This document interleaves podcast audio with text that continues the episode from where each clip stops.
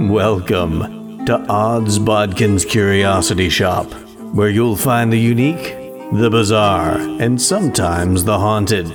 Feel free to look around, peruse the items, and never fear. There's nothing here that bites. Hard, anyway. well, hello there.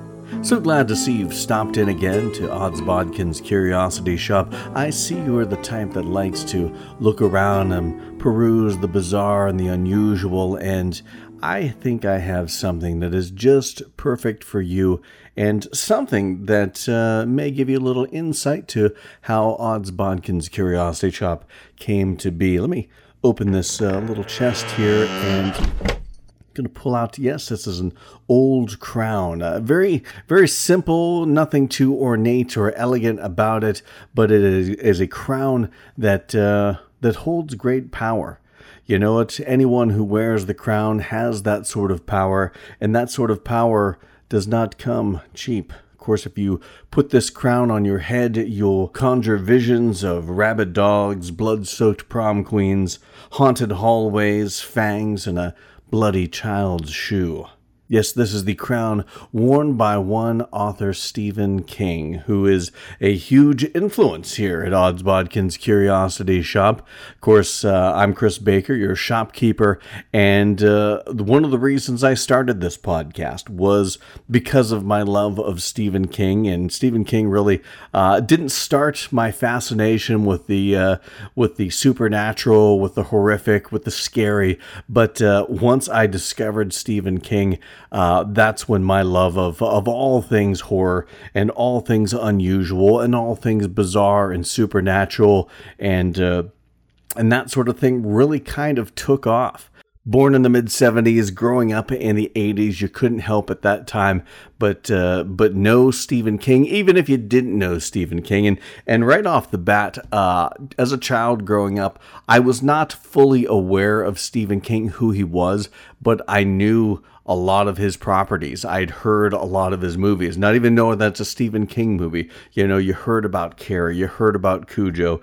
Uh, one of my first and most frightening experiences as a child was Children of the Corn.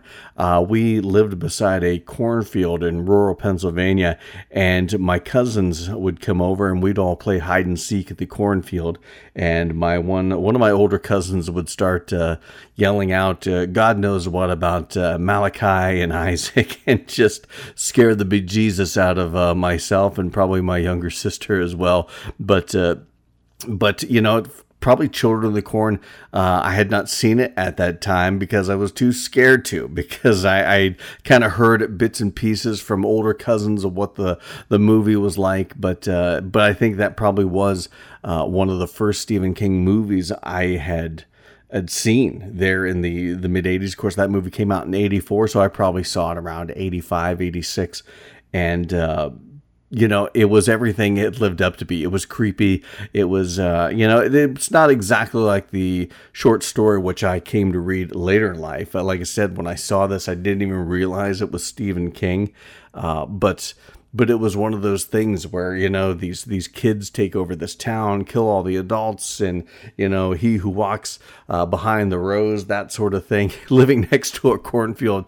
That's that's some frightening stuff and it was you know all kind of laid the foundation for my my love i already had a good healthy love of all things scary you know i as i said in our our welcome uh, podcast that I grew up loving Halloween, loving being scared. I, you know, uh, I didn't. Uh, it was one of those odd uh, juxtapositions where I, I liked and I, I sought out being scared, scary movies, scary things, scary pictures, uh, scary books.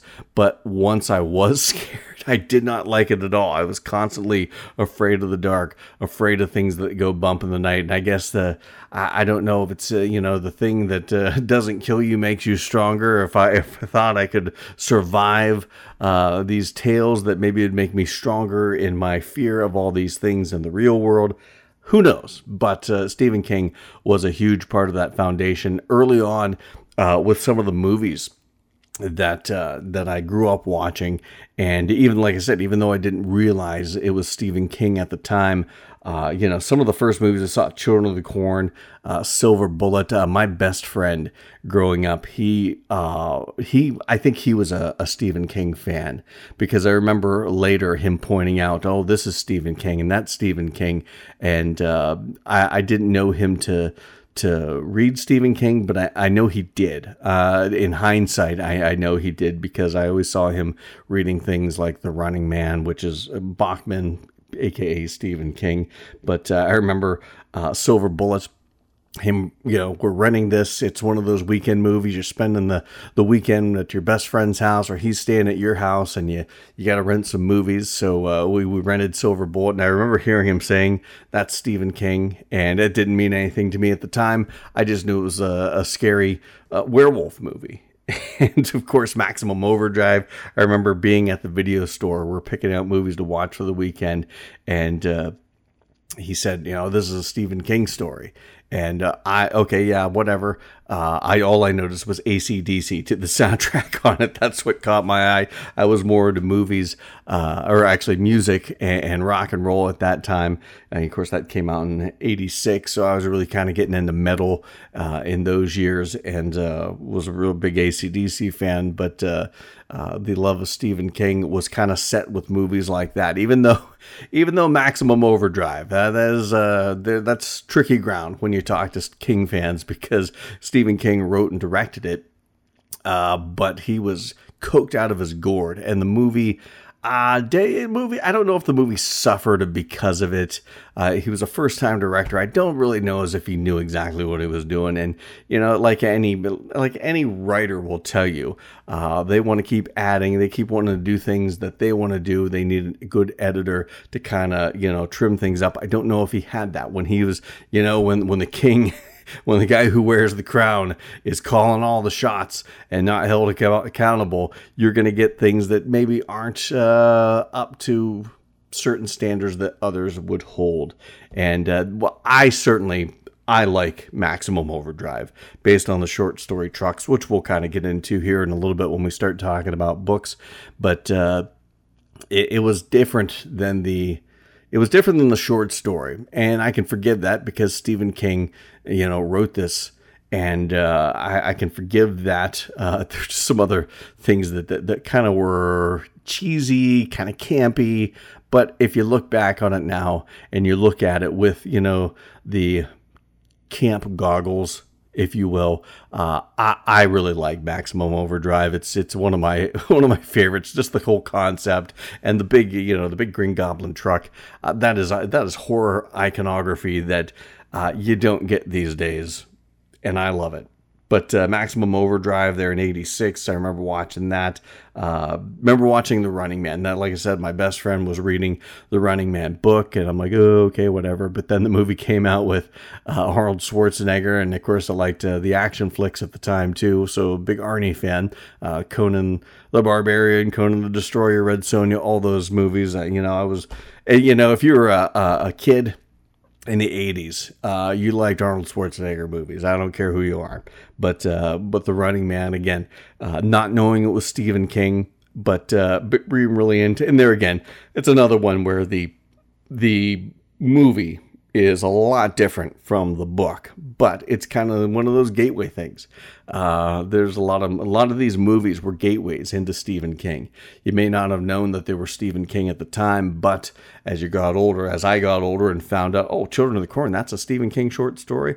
Yes, please, I'll take that. And uh, you know, it's kind of those things that open your eyes to uh, a bigger world that you don't even know is more monstrous than you could ever imagine. But uh, but I grew up watching a lot of those movies uh, that uh, that came out there in the 80s. That was kind of a boom for Stephen King as far as uh, adaptations of his books and short stories. And then kind of as I got older, you know, I I was never much of a reader as a kid growing up. You know, I liked uh, I, I tried. I tried to read. I tried, you know, getting Tolkien from the from the school library, The Hobbit, The Lord of the Rings. Uh, I tried that. I tried uh, the Dragonlance uh, series, the Weiss and Hickman Dragonlance uh, books. I would take them home and I would skim through, but I just wasn't a reader. Uh, not as much as I wanted to be. But it wasn't until high school that uh, I think the first Stephen King book I ever got was in high school. They were having a book fair in the library.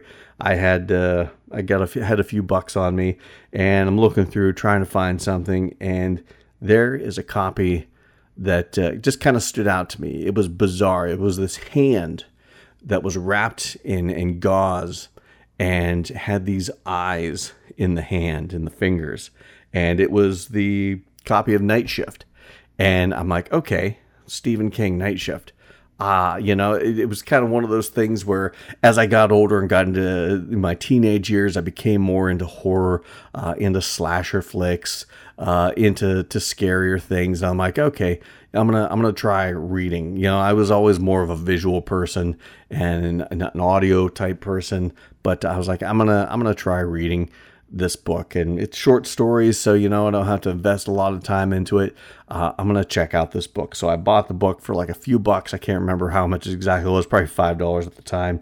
And wow just opened my eyes to stephen king. And if you want to talk about gateway drugs and gateways into stephen king i think his short stories are a great place to do just that because there again like i said if you don't want to invest a ton of time into reading a whole novel uh, you get Stephen King. And I think some of his best stuff is done in short story. Uh, you know, Stephen, I, have listened to a lot of interviews that King has done, and he's he's like, you know, authors want to add, they want to keep adding things, and sometimes uh, it, it, can be a little too much. It can be a lot of unnecessary things. So we'll get it kind of into that with the stand, but. Uh, but with the short stories, you know, uh, a lot of them are, are short, sweet, to the point, and written so well and the horror it, you know it's amazing uh, you know i think horror works in short bursts works best in short bursts because if you you know like in a movie if you keep uh, the camera too long on the monster, you start seeing the flaws in the makeup and in the uh, prosthetics and in the, the CG and all that, and it's not quite as scary. Uh, but when you get short bursts of that, where you're not quite sure what you saw, it's happened so fast. I think that's that's where horror can work its best, and I think that's kind of in short stories you get the uh, uh, get the literary version of that. And when I picked up uh, Night Shift, I, I, started reading it as soon as I got home that day. And uh, you know, it's it started off kind of a it was a slow burn for me, which you know you get Jerusalem's Lot, and I hadn't read Salem's Lot yet, so uh, I think in the notes in the back, because Stephen King in his short story books always does those little notes about each story and what kind of prompted it. And I think it was reference to it being kind of a, a prequel to Salem's Lot. But Jerusalem's Lot was so weird, uh, very very Lovecraftian in, in, a sense with the worm and all of that. Uh, Night Shift was creepy, scary. Night Surf, there again, kind of the precursor to The Stand. Uh, I didn't really get it. I didn't get the Captain Trips reference.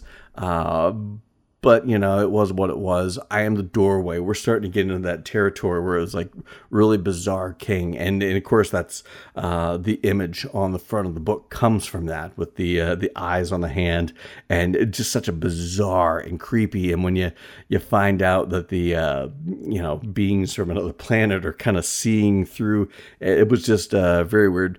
Uh, the mangler was good but that was such a an odd story where this machine kind of comes to life and just the imagery in my head of this machine coming to life and I, it was kind of bizarre. But then when they got into the boogeyman the boogeyman to this date is probably one of my definitely top two favorite king short stories. And we'll kind of get into the other one that is probably they're both tied for uh for top. I'll just i'll say it right now the mist. Uh the mist and the boogeyman have to be my two favorite King short stories. Uh, I can't rank them. It's 1A, 1B. You pick which one goes where. But uh, The Boogeyman was such a frightening story. That's, that's why I bought this book for stories like that. That just scared the bejesus out of me. It's heartbreaking. It's heart wrenching. Uh, the guy, the main guy, is not a very sympathetic character in how he acts sometimes, but with what all he goes through and losing his kids. Um, to this boogeyman, and then the very end just uh, so horrific, and uh, that's I think that's probably what hooked me on King right there because he wrote uh, he he writes he writes very good heroic characters. Uh, Stu Redman's, the David Drayton's uh, of the uh, King Cinematic or the King Universe, uh, literary universe. But he also writes very flawed heroes, and he writes them well. Uh, here's that maybe you know if it was under different circumstances, you probably wouldn't like the guy, but they're in such a, a situation, and they've had so much uh, thrown against them that you can't feel a little a little sympathetic towards them and and you're rooting for them uh, against these these insurmountable odds of facing off against this this creature uh, that uh, who knows where it's coming from but uh, and then the the twist end at, at the very end of the book uh, just like I said, this is what I was looking for. This is why I got into Stephen King, and uh, and then kind of after that, the the short story book just keeps getting better. Uh, you got Gray Matter, which I really loved. Battleground, which I thought was great, and they did a great adaptation in the Nightmares and Dreamscapes uh, series that came out, TV series on uh, was it TNT back in the '90s. Uh, Trucks, which was the what uh, uh, Maximum Overdrive was based on, and it was kind of one of those deals where I'm like, oh, this is this is Maximum Overdrive sort of. It's not exactly the same, but same premise. Uh, sometimes they come back. I know my brother and I really both liked that. Uh, and then, of course, you got the brothers in it, and I think that kind of struck home with both of us. Uh, Strawberry Spring was kind of odd uh, because it wasn't a supernatural uh, so to speak. Wasn't a supernatural story, but it was still creepy and good. The ledge is great. Uh, Lawnmower Man was so bizarre, but but it worked. I, I, I, liked it. Quitters Incorporated, another great one. Uh, of course, that and the ledge in Cat's Eye, which were I think were great adaptations. I know what you need was. Uh, was an interesting story. Uh, it kind of it, it, felt uh, like it wasn't going to be supernatural at first, but then it, it really kind of dug into that. And I've, I've heard some other uh, Stephen King podcasts. They kind of complain. I've heard uh, different heard different reviewers complain that uh, that they didn't need it to be supernatural. They didn't need to have the the whatever uh, the Necronomicon. I think there was some other uh, magic books and the spell cast on, on this uh, female they didn't need that. They just uh, thought it should be a creepy stalker guy, and that should have been enough uh, to make it scary. And I'm like, well, it's Stephen King, though. If it's Stephen King, you're expecting spells and curses and monsters and, and supernatural. If you want just a creepy uh, story about a creepy stalker, go watch a Lifetime original movie. Uh, because you're going to get all the creepy stalkers you want and no magic whatsoever. But this is Stephen King, and there's there's a level of expectation that comes with it. You're expecting something supernatural. You're expecting things that go bump in the night. You're expecting the hand to sweep out from under the bed uh, as you're getting in. That's that's the kind of thing you get with Stephen King, and I liked that. You know, the guy was a creepy stalker guy, and he's using black magic to uh, to get this girl to like him. And you know, that that's Stephen King. So you know, you gotta I, I, like I said, I, I think some people uh, that like Stephen King just because it's cool to like Stephen King. I like the creepy stuff, but I don't want it all to be creepy. I want it to be more based in reality, and that's that's not Stephen King. That's not that's not the horror genre. So I, I have I have some like I said, there's a lot of Stephen King podcast out podcasts out there that I really love, even though I don't always agree with them. Uh, but that's the one thing I, I really kind of I take issue with. You know, uh, don't be upset if you're reading the Stephen King story and uh, there's supernatural elements to it. Uh, don't be upset about that because that's that's what the playbill says. you know, you're getting that with Stephen King. But at any rate, I'll get off that soapbox. But Children of the Corn, another great. I, I like the adaptation, but I also love the short story because the short story is uh, much more uh, nihilistic. It's it's very good and it a very creepy and atmospheric story and uh, just a bleak story, which you know sometimes you like happy endings, you like like in the mist, you like the hope at the end of it, but uh, but sometimes you you know that's that's the reality of things. Sometimes things do go to to pot, and sometimes things don't work out where the hero wins. Sometimes the hero uh, dies tragically. But uh, last one on the ladder, uh, another great story. I didn't plan on going through all these stories and what my thoughts were on them, but uh, uh but uh, the here's that's where we're at right now. last story on the ladder, not a supernatural story. There again, maybe I was a little disappointed because it wasn't a supernatural story, but a very sad story, very emotional story, uh, and, and I, I like it more now than I did back then. The Man Who Loved Flowers, again, not a supernatural story, but very creepy, kind of along the lines of Strawberry Spring, uh, One for the Road. Uh, I thought this was kind of cool because Night Shift, uh, it didn't bookend the the short stories with uh, with Salem's Lot stuff, but Jerusalem's Lot kicks it off, and that's kind of a Salem's Lot prequel. And One for the Road is the penultimate uh, story in this book, and it's kind of a Salem's Lot sequel, which I thought was really cool. It's one of those where you'd like to read more about that, and and we'll kind of get into that because uh, because they're actually doing a Salem's Lot prequel show coming out uh, a little later, and I think uh, towards the end of August, uh, Chapelwaite, which is based on the uh, Salem's Lot uh, short story. So, kind of interested about that, and we'll be talking about that more here on Odd, Odds Bodkin's uh, Curiosity Shop as that gets close. I believe the 22nd of August is when it's coming out. But then, at anyway, it wraps up. the short story wraps up with "Woman in the Room." They're again not a not a supernatural story, but a horror of a different type. Uh, and again, very emotional. Uh, you know, these characters that you just uh, you, you can't help but feel for them and, and the horror that they're kind of thrust into. Uh, so, like I said, not going to get spoilery, not going to go into too much depth on these because probably we'll save that for uh, future episodes where we talk about some of my favorite individual stories and kind of break them down, uh, some of my favorite individual books and, and break down uh, what I like and, and, don't like about some of those and uh, the adaptations. Uh, usually, most most anything Stephen King I, I, like, I generally like because you know he's the author, he's the man, it's his story, and uh, I either connect with it or I don't.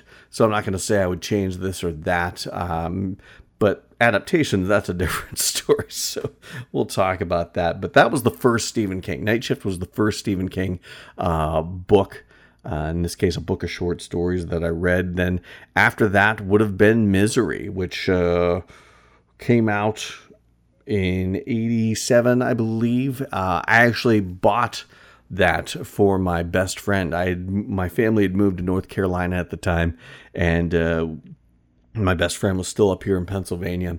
And uh, he was I by then he was uh, openly into Stephen King. I knew he read The Stand. Uh, I knew he was reading a lot of other Stephen King, and he mentioned how he wanted to read Misery. So I got him the uh, paperback for Christmas. I was like, you know, I think I might. I like the short story book. I think I might like to to read Misery. And uh, Misery was another great great book. That's and that's like a a good situation where uh, there's nothing supernatural about Misery, really. Uh, but it is horror all the way. And, and I think that's proof that you don't need to have super, supernatural aspects for something to be horrific and to be a horror story. And, and misery is, is a great case for that because of everything that goes on uh, with, Paul Sheldon in that book. it is some horrific stuff. Even the hobbling scene, which is much different in the book than it is in the movie. It's still it's pretty disgusting in the the movie that Rob Reiner did, and I understand why they changed it. It's still quite disturbing to watch, but it's much different than the hobbling in the book. And I think the the hobbling in the book, reading that I was just, I, it just, it, it was probably one of those instances where I, you know, because I, I think I, I visualize uh, books pretty well, uh, and and you know to to feel your body reacting as if it's feeling uh, what's going on as you read. That's uh, I had to put that part down, or or maybe take a break after I got finished reading it. It was just it was that oh uh, to this day, it just makes me shiver thinking about that hobbling scene in the book. But uh, after that, I read It, and there again, it was another reason why I love Stephen King because uh, it's you know it's a long book and it is a lot to take in, especially if you're kind of new. I was relatively new to King uh, as far as reading uh, Stephen King, but uh, that's that's a lot. You know, you get a lot of characters, and I think that was probably the first incident where uh, it kind of came face to face with Stephen King's style of story. Uh, a lot of Stephen King stories bring you, you have a lot of these different characters, and then they're either start out as a group or they come together as a group to fight whatever evil uh, that may be uh, haunting or terrorizing or whatever. But uh, it was probably the first book I read that that really did that, where he had this group of kids that kind of come together and form the Losers Club. And uh, excellent podcast, by the way. Uh, they kind of form together, and, and you get the the different, you know, you get the the group in the 50s and then you get the group in the 80s as they're older and it's just a lot going on there a lot with that story and uh, I, you know, Pennywise the clown, iconic Stephen King villain, and you know, just that character, the shape shifting, the the scene with Georgie at the beginning, probably one of the the few books that I wept reading. Uh, I wept at reading that uh, incident because I've got a younger brother, and uh, it's you know you can't help but you know there but for the grace of God go I sort of thing, and I you know thinking about my brother and uh, you know being in Georgie's spot and me in the Bill character spot just that that, that broke me down, and even as a uh, a teenager that uh, that made me weep profusely. Uh, I'm not ashamed to say it, but uh, it uh, great, great story, and like I said, one of my favorites. Uh, I'm not going to get into the adaptations. Of course, uh, I think the 90 miniseries, the superior adaptation in, in some regards. The new movies that just came out here within the past couple years, uh, like I said, I will save that for another podcast. My feelings on that because uh, I think we're going to be talking. This isn't a Stephen King podcast. Don't get me wrong. Uh, this is about all sorts of uh, different horror and bizarre things, supernatural things, superhero things. I like, you know, grew up reading a lot of comic books, so we're going to talk a lot about that as well. But uh, but you are going to get a, a, healthy dose of Stephen King when you stop at Odds, Bodkin's uh, Curiosity Shop.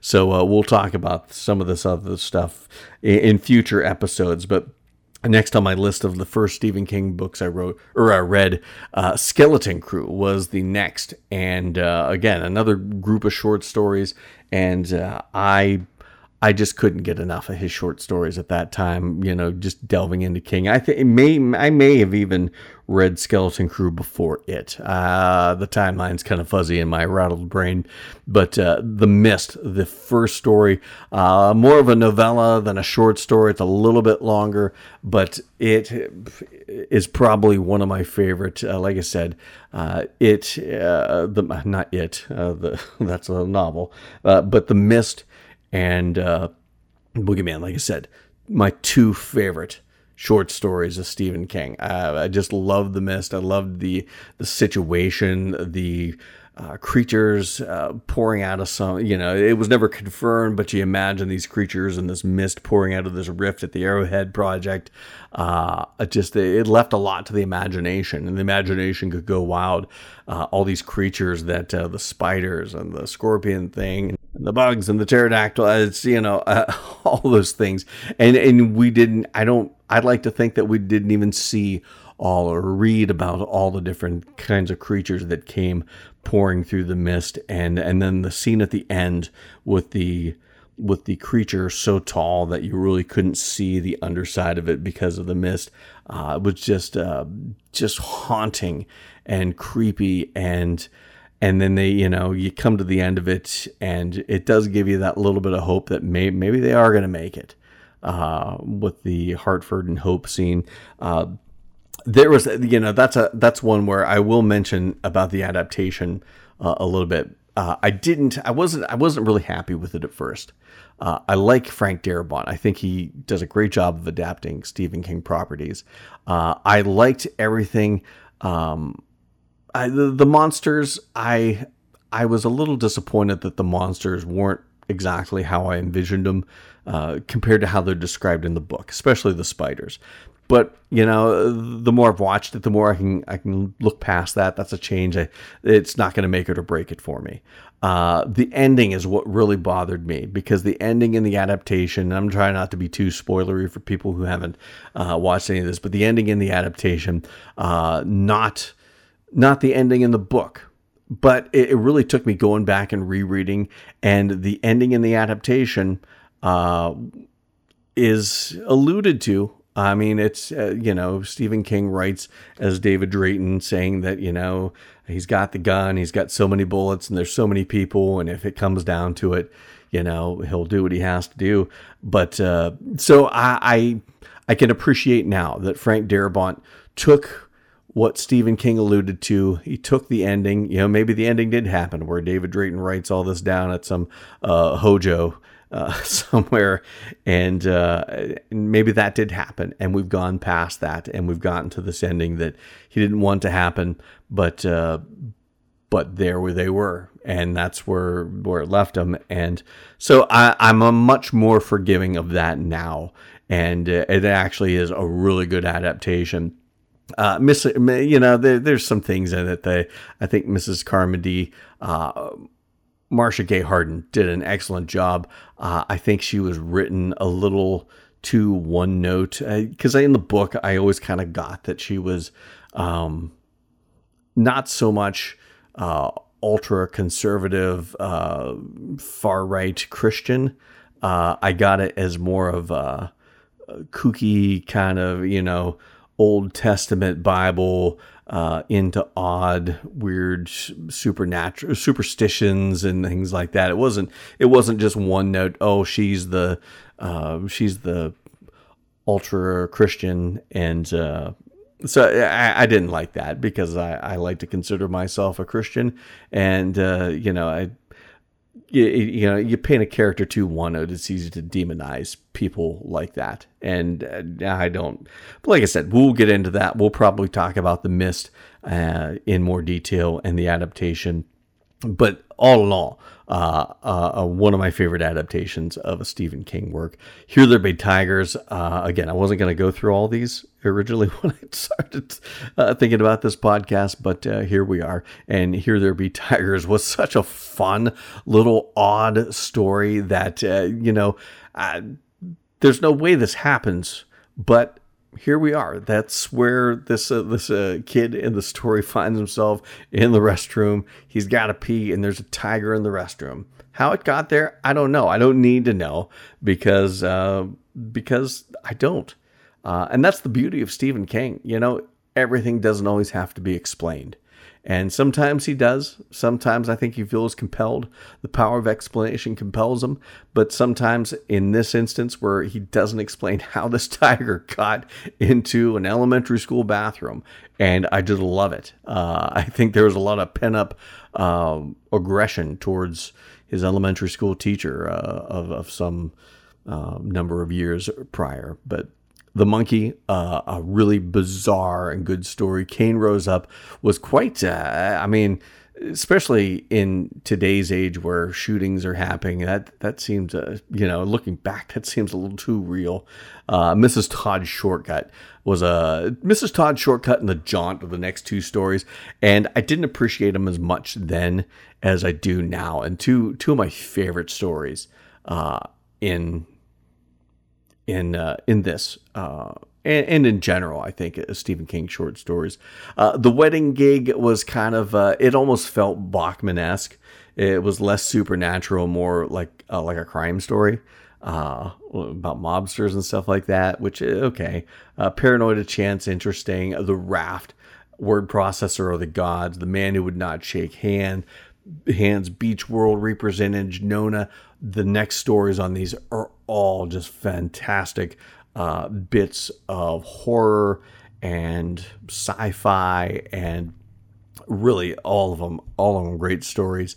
Uh, for owen uh, was interesting of course for his son survivor type. I, I love that the whole idea of this guy stranded on this desert island and what he would do to survive is just uh, uh, a really fascinating uh, dive into the psyche of of of man and what man will do to to survive. And that, I, I really enjoyed that.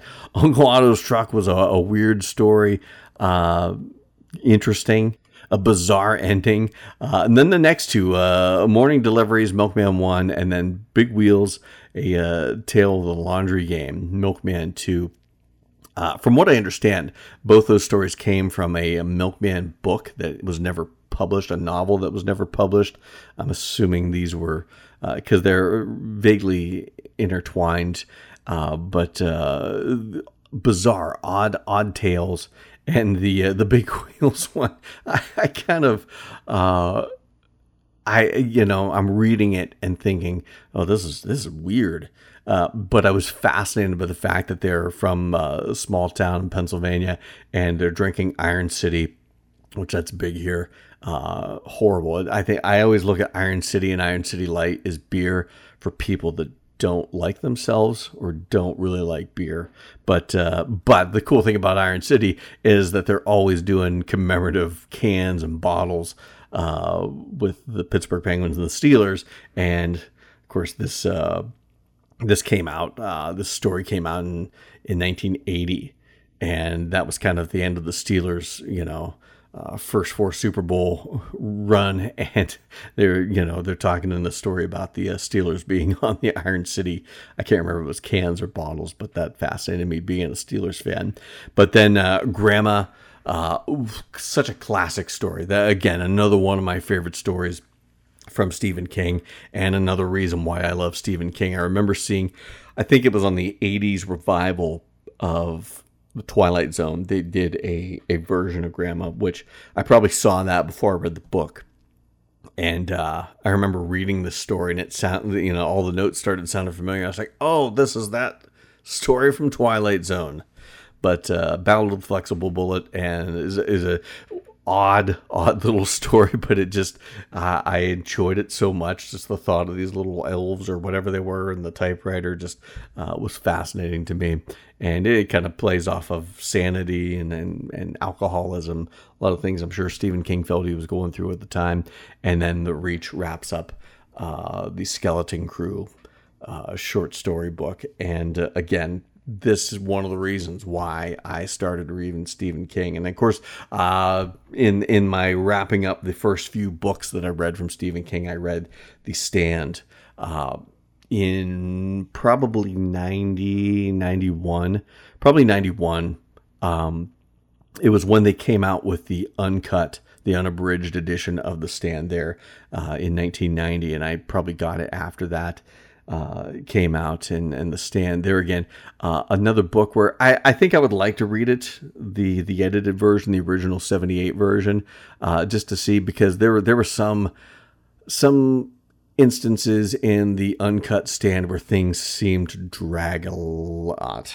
Uh, you know it's there again, like I said, Stephen King, as he said on many occasions, that uh, writers are, are, adders; they're not takers away, and, and and that's the problem he's had writing for television. Sometimes that he wants to keep adding, and they want to keep taking away because you got to get the, you know, the the commercials in for Preparation H and uh, Wheaties and things like that. But uh, but I, am glad I read the uncut version.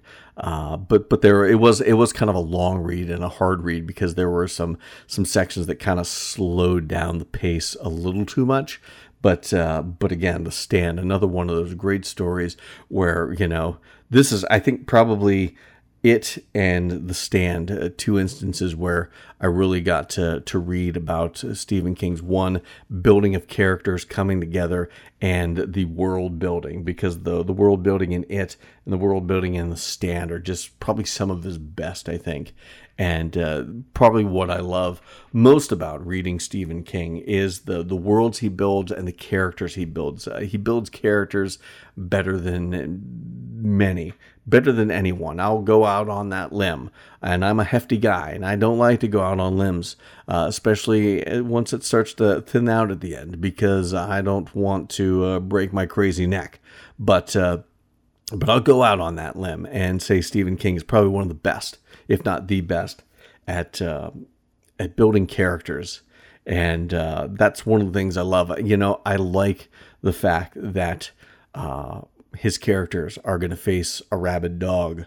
I love the fact that his characters are going to face some sort of shape shifting clown, or they're going to uh, go stay in a haunted hotel, or that they're going to, uh, e- even in some of the later books, uh, face cell phone zombies, or or uh, get chased down by a pirate ship that some dude painted. But it's the characters. You know, I love the supernatural elements. I love the horror elements that he writes his stories in. That's the that's the hook that gets me. But it's the characters that he writes that keeps me coming back for more because he writes characters that are believable. He writes characters that you can empathize with. He's writes character, characters that you recognize because you can see a little bit of him in the characters and you can see a little bit of yourself in the characters. And I think that's one of the fantastic things about Stephen King that, uh, like I said, made me a fan and kept me and keeps me coming back for more. And I've I've not read all of Stephen King's books. There have been a lot. I went through a long stretch here until just recently, uh, where I hadn't read in quite a while. Uh, probably in the past, geez, um, I couldn't tell you. I'm reading currently reading uh, The Outsider by Stephen King, and I got a few other books that I'm planning on reading, uh, Stephen King and other uh, authors. But uh, but there was a there was a good ten year period where I just got so caught up in work and and life and everything that I just never took the time to read. Uh, you know, I would read little bits and pieces here. Uh, you know, i am still working on several other books that I I started reading and I put down and never picked back up again.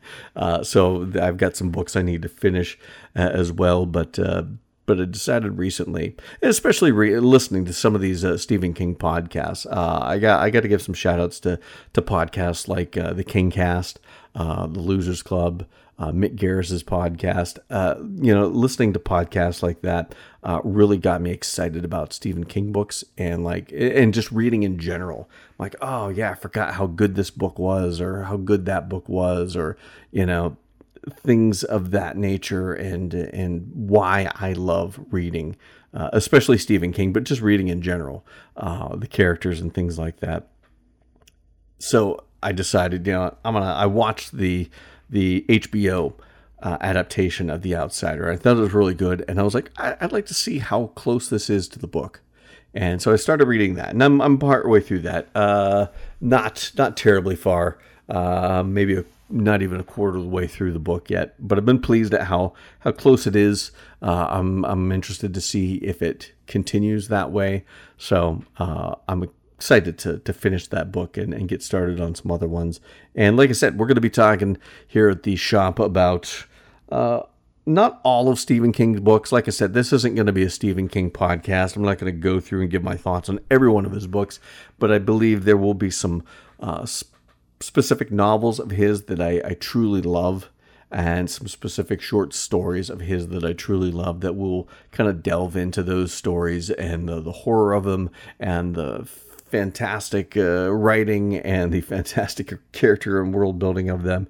And uh, we'll talk about the stories and the adaptations. Uh, we may do uh, some some lists uh, of some of my favorite Stephen King adaptations, uh, that sort of thing in the in the future episodes of the podcast. But uh, really, I wanted this episode to be kind of uh, a little bit of my King Bodafetus and what really got me started uh, watching Stephen King movies, reading Stephen King books. And it's one of those uh, instances where. Uh, for for many years, I devoured anything I could get on Stephen King, even some of his nonfiction, like uh, On Writing, I think is a brilliant book for anybody that uh, wants to get into the writing game. It's something I've dabbled in. I've started a few short stories, but I've never really finished anything. And that's that's another thing I'm kind of working on uh, right now is, uh, is maybe maybe fleshing out some of those stories and and uh, seeing seeing what might become of them. Uh, don't don't worry, I don't have any delusions of grandeur becoming uh, the next great American author, but uh, I think it'd be just fun to have some stories to share with uh, my family and friends, and, and maybe maybe you good patrons of Odds Bodkins Curiosity Shoppe sometime in the near future. So we'll have a lot to talk about uh, in in all genres of uh, uh, of books and you know not genres of books, but uh, but all all different types of authors and different types of of horror. Um, uh, I, like I said in the uh, welcome uh, package that I did, that uh, I love authors like Ray Bradbury. I love authors like Richard Matheson. A huge fan of his short stories and novels. Um, Shirley Jackson, some of the classics and the the newer classics and uh, you know it's an it's one of those things where I would like to be you know I got so fixated on Stephen King for so long that I kind of you know really didn't seek out any newer horror authors and see what they're doing. I, I think I have kind of delved into Joe Hill, but he's kind of you know very very king-esque. You would have to be being the son of the king. Uh, but uh, but uh, but I like some of his stuff. I've I've started reading his is a couple he has a couple things that I I started to read and uh, never finished because I was just in a place where just reading wasn't a priority so uh, Joe Hill will be talking a lot about his stuff and uh, movies books all sorts of uh, television shows some really cool uh, horror anthology series out there and horror series in general out there. And we'll be talking about all of that in the future. But really, Stephen King's a huge influence on my love of horror and my love of the supernatural and uh, love of comics and superheroes and all that. And really, one of the main reasons I started doing this podcast. So I figured I'd uh, share that. And coming up Next week on the show, we're going to be taking a little trip down Fear Street. Yes, R.L. Stine had the Fear Street series back in the, what was it, the 90s. Uh, I didn't read those. I wasn't an R.L. Stine fan. Uh, not that I wasn't a fan of his, I just never read his stuff. His stuff was a little more, uh, by the time, you know, Goosebumps and all that came out, I was I was much older. I was reading Stephen King. I didn't need Stephen King light. Uh, but I did watch the show Goosebumps with my younger brother, who he was kind of, you know, he's a millennial. He was born in 82. That, you know, kids of that era really, uh, I think, was their gateway to Stephen King uh, back in the day. And, uh, but they did this uh, movie trilogy uh, for Fear Street for Netflix. And I watched it, and we're going to talk about it, and I'm going to give my thoughts on it. Like I said, uh, I'm not uh, I'm not what you would call an R.L. Stine fan. I respect what he's done. Uh, you know, opening up uh, horror to a to a younger audience. I think that's great. But I'm coming at it purely from a you know taking these three movies on face value and uh, we'll we'll find out what I think about him coming up next week on uh, Odds Bodkin's Curiosity Shoppe. So thank you for checking us out. You can, uh, like you said, get this podcast wherever you're listening to it right now. Uh, Spotify, podcast.com. On iTunes and check out our Facebook page, Odd Bodkin's Curiosity Shoppe, for everything that's going to be coming up. Uh, we're going to start posting some, uh, starting to get a little uh, timeline, a little schedule of what kind of episodes we're going to have in the future. And so we'll be posting that and uh, any horror news, any news on upcoming movies, or any cool, odd tidbits if you will, in regards to uh, horror or the fantastic or the bizarre or the unique. You're going to find those all right there at the Facebook page for Odds Bodkin's Curiosity Shoppe. So until next time, thank you for visiting Odds Bodkin's Curiosity Shoppe. We hope that you found something to your liking and visit the shop again soon. But even though you may come back, you never really get to leave Odds Bodkin's Curiosity Shoppe.